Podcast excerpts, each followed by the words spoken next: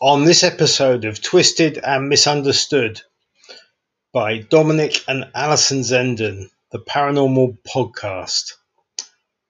This episode, some spooky alien abduction stories, stories that you may never have come across before. And if aliens are here, why are they here? How do they get here? And how come we have some of their craft in our hangars in Area 51? Listen lots more on the Twisted and Misunderstood, the Paranormal Podcast. Are aliens here? Are they on this planet as we speak at this moment in time? And if they are, why are they here? What is their agenda? And why do they abduct humans, cattle, and other animals? Many questions to be asked, and quite a few answers that come from various opinions. This first story that I have is about a man in Todmorden, which is near Burnley in England. The the area is primarily coal mines and coal mining, and people live and die in that particular area doing the same job generation after generation. It's quite a poor district of England, not that um, well structured, you know, within the infrastructure of the whole place, but it's got its charm. And on a cold winter's morning, there's nowhere more beautiful than looking across the hills. So this is a story of a man that I will not name because this has been told to me. It's a real story. And it happened in Todmorden. Now, every now and again, this man would go off to work, come back, he'd have his routines, go down the local pub, he would have his, his drinks. And he would be almost noticed within the society. He would just be a member of that group of people. Todmorden was a place that was not really that famous for, for UFO sightings. It had a few, but occasionally somebody would see a light in the sky. But on this one evening, when this man didn't turn up for his drink, and then the next morning didn't turn up for his work in the coal mine, the police got a little bit, so you know, a little bit touchy about the fact that this man could have gone missing. Nothing had been said. He had no problems, no issues, no difficulties. So they thought nothing of it. They just thought somebody wanted some time to themselves. Well, this was until a man's body was discovered on top of a 30 foot coal heap. Now, these coal heaps were dug out of the mine and they were built up and they were huge really, really big. If you have ever been to a, a northern coal mining town or city, you would see these big coal heaps. They they really do line the, the skies. And on top of this 30 feet heap was this missing man. But there's lots of strange things, you know, about the discovery of his body. And nobody knows this was something that was done by an alien or by a human, but the circumstances were quite difficult to understand. He was laying on top, looking up at the sky, his legs apart, his arms wide, and it was like he'd been dropped from the sky on top of this coal heap. Now, further examination of this man's body showed no coal dust in his fingernails. Now, if he'd have climbed a 30 foot coal heap, he would be as black. You can imagine what it's like just, you know, getting a little bit of coal on your hands, but his hands would have been black, his nails would have been black, his face would have been black. All coal would have been over his over his clothes, but nothing. He was absolutely clean as a whistle, no coal dust. So, how did he get to the top of that stack, laying on his back, looking up at the sky? It's really a mystery to everyone that would have known him. The post mortem actually showed that he died from a heart attack. Now, heart attacks can be induced for many reasons, and I'm sure that there is lots of logical reasons why a person may have a massive heart attack. But just think of the circumstances where he was found.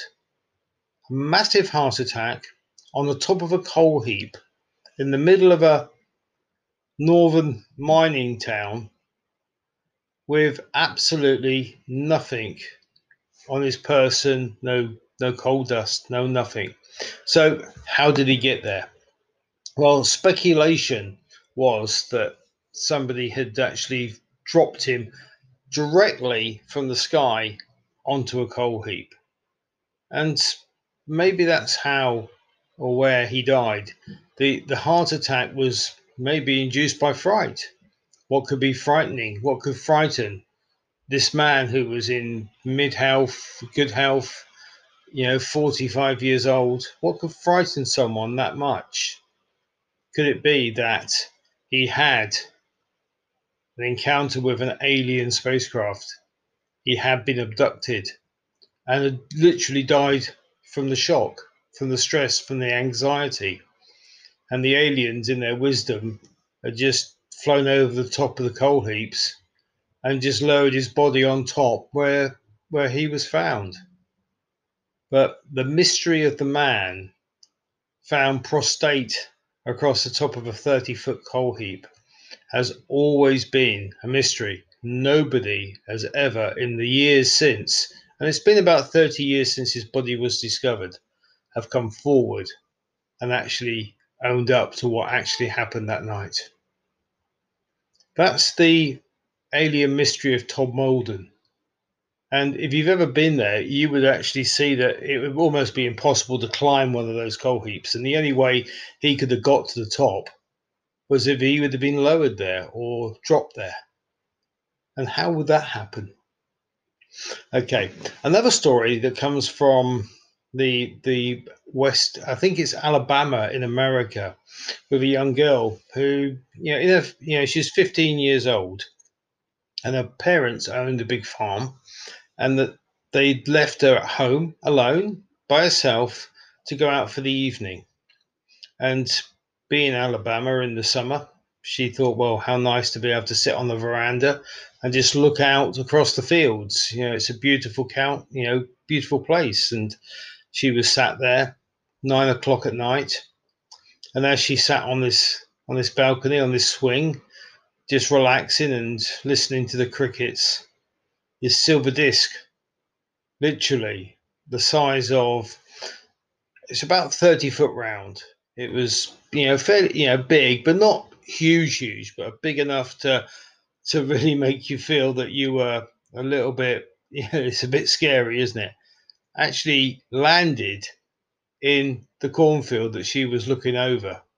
Now, the corn was so high, it, it was in July and it was just coming up, ready for the, the harvest in August.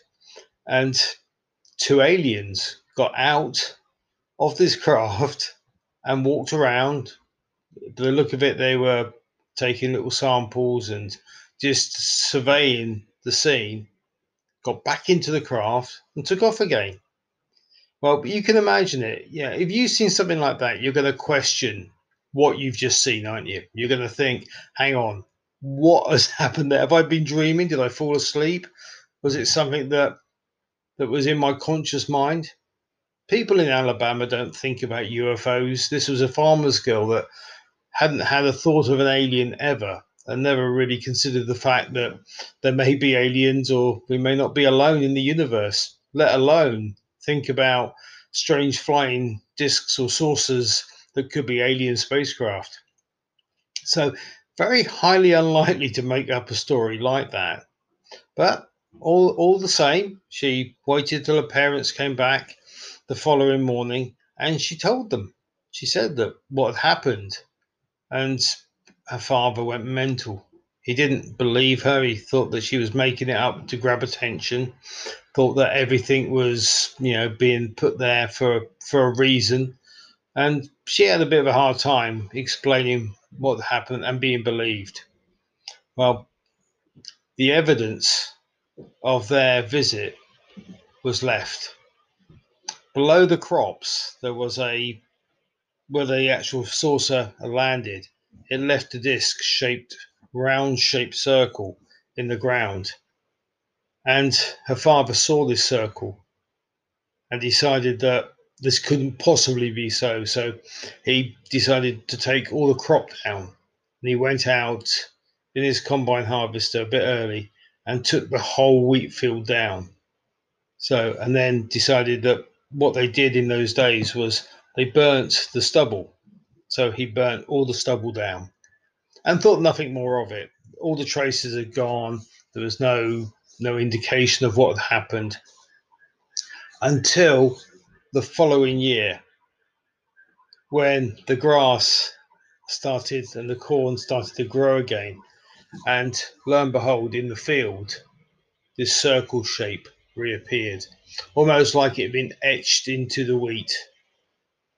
And that circle shape still stays in that field to this day. In fact, it's become quite famous in America. People go and visit it. And the farmer and his wife, and now the the lady that was his, you know, that is his daughter, they've had to ring the piece of land off. And eventually they decided because they were so pestered by visitors that wanted to come and see the circle in the in the in the ground, they they actually dug it out and made a made a pond and put a pond there instead because they got so many unwanted visitors coming to their ranch. But the girl to this day still talks about the aliens that landed in the field near her home on that summer's night back in 1980 in Alabama, USA. I hope you're enjoying some of the alien stories that I've collected over the years. My name is Dominic Zenden, and if you wish to get in touch, you can do so on my website, which is myndsite.com org. Myndsite is M Y N D S I T E dot org. And on that particular website, you can find a contact page on the homepage. Just scroll down and you can send me a message, ask me a question, or interact. Alternatively, you can leave a message here on the podcast. Come on and say hello. Tell me where you're listening to this particular alien encounter stories from. Or let me know subjects that you want to be able to listen to or hear about. I've been investigating the paranormal for over 20 years. I've been a working medium since I was young, so last 38 years working as a medium, and I'm also a writer of seven books, which can be found on amazon.co.uk. This third story of an alien abduction comes from a truck driver that I was uh, lucky enough to personally interview about his experience. He was a night-time trucker. Every night he would pick up his truck from the depot, load it up with the goods, and drive it around about 200 miles north to where he would actually use and distribute his cargo before returning the following morning. And this was his routine, and he did this just about three times a week. Now, the roads in America, not that friendly sometimes, and a trucker on his own with a cargo can be a target. So, in his truck with him, he kept a revolver. Now, this was his revolver. He kept it loaded with six bullets in the chamber, ready in just in case. You never know. He's heard quite a few stories of trucks that have been hijacked doing the same route as him. And on this particular night, he did nothing different. He set out on his normal routine to actually drive the cargo the 200 miles to the depot. So he gets about 50 miles into the journey and decides to just pull over and have a cup of coffee out of his flask and just wait, you know, for 10 minutes just just to, you know, gym up a little bit. And the next thing he knows, right now, this is really strange. Okay. And he describes it to me to this day. And he said to me, This is so not me. I'm not a believer in paranormal, in alien spacecraft or anything. So he sat on the side of the road. Next thing, he's at the depot, 150 miles north from his normal destination. The petrol gauge on the truck is still on full well, diesel gauge as it is, the gas gauge. And the speedometer shows that he's only done 50 miles. But he's 150 miles on and he looks at his watch and it's eight hours later. But not just the disturbance of looking at the petrol gauge and also the mileometer, he actually finds when he looks down to the side of the seat next to him his revolver and six empty shell cases. Now, he has no recognition or recollection of what's happened. He has no idea how he's got to be where he is. He's got no idea how those eight hours have gone. You know, even if he was to drive there, it wouldn't have taken him eight hours and he has no idea why his shotgun, his pistol, or his handgun is on the seat next to him, empty. So that's really weird and really strange.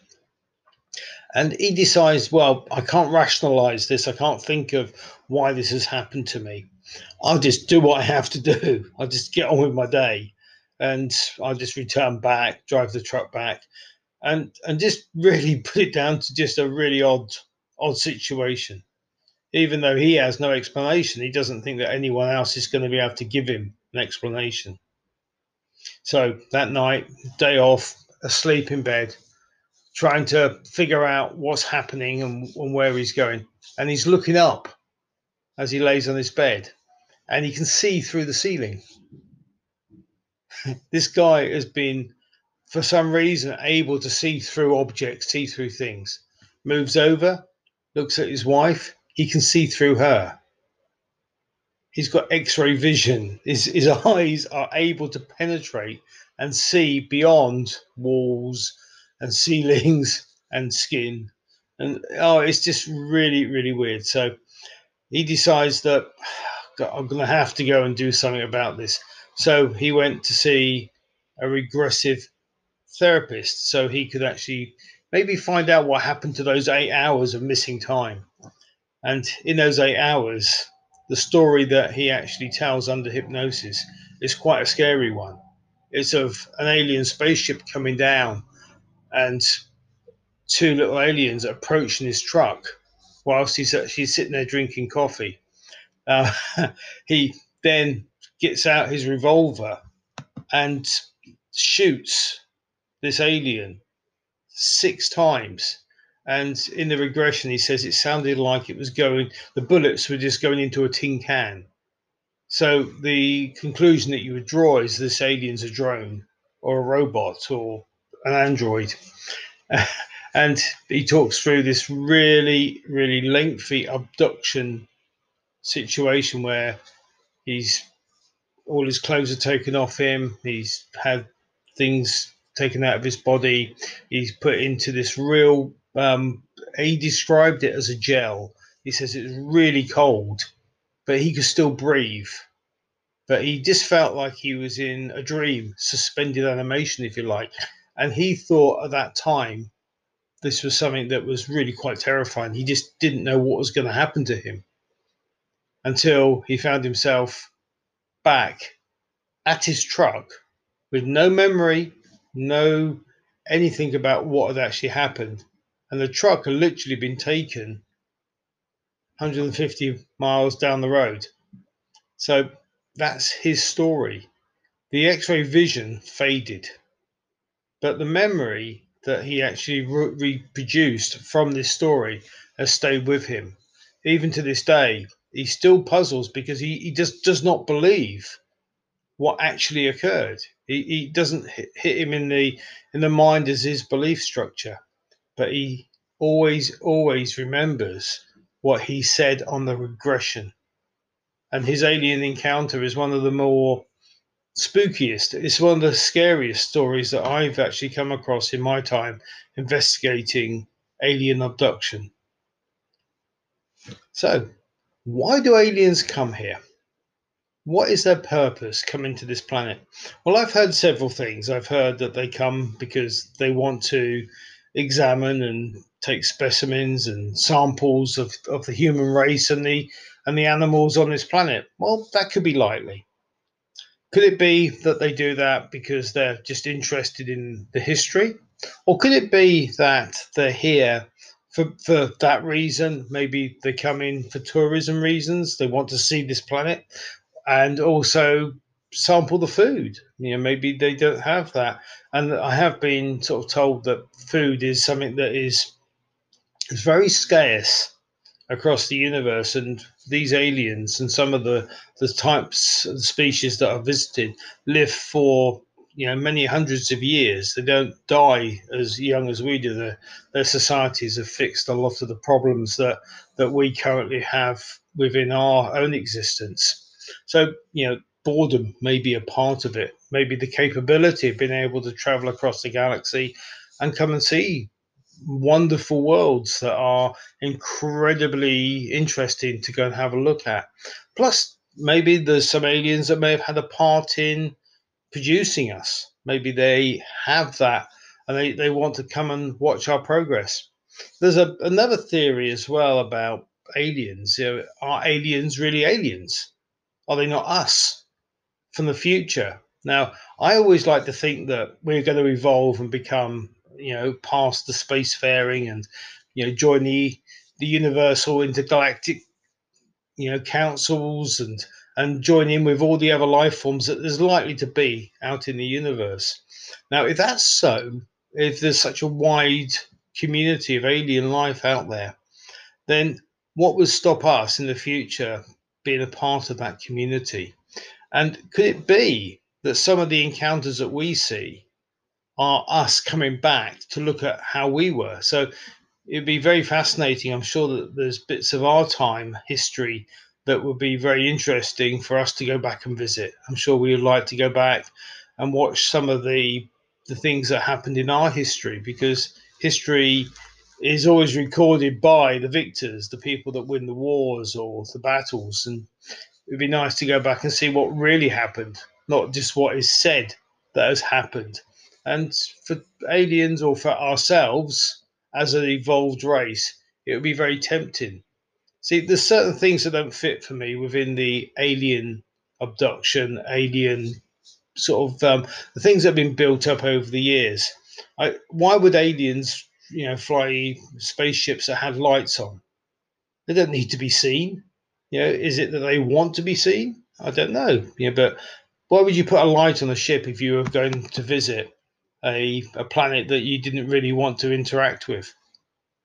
So the lights in the sky doesn't quite work out for me.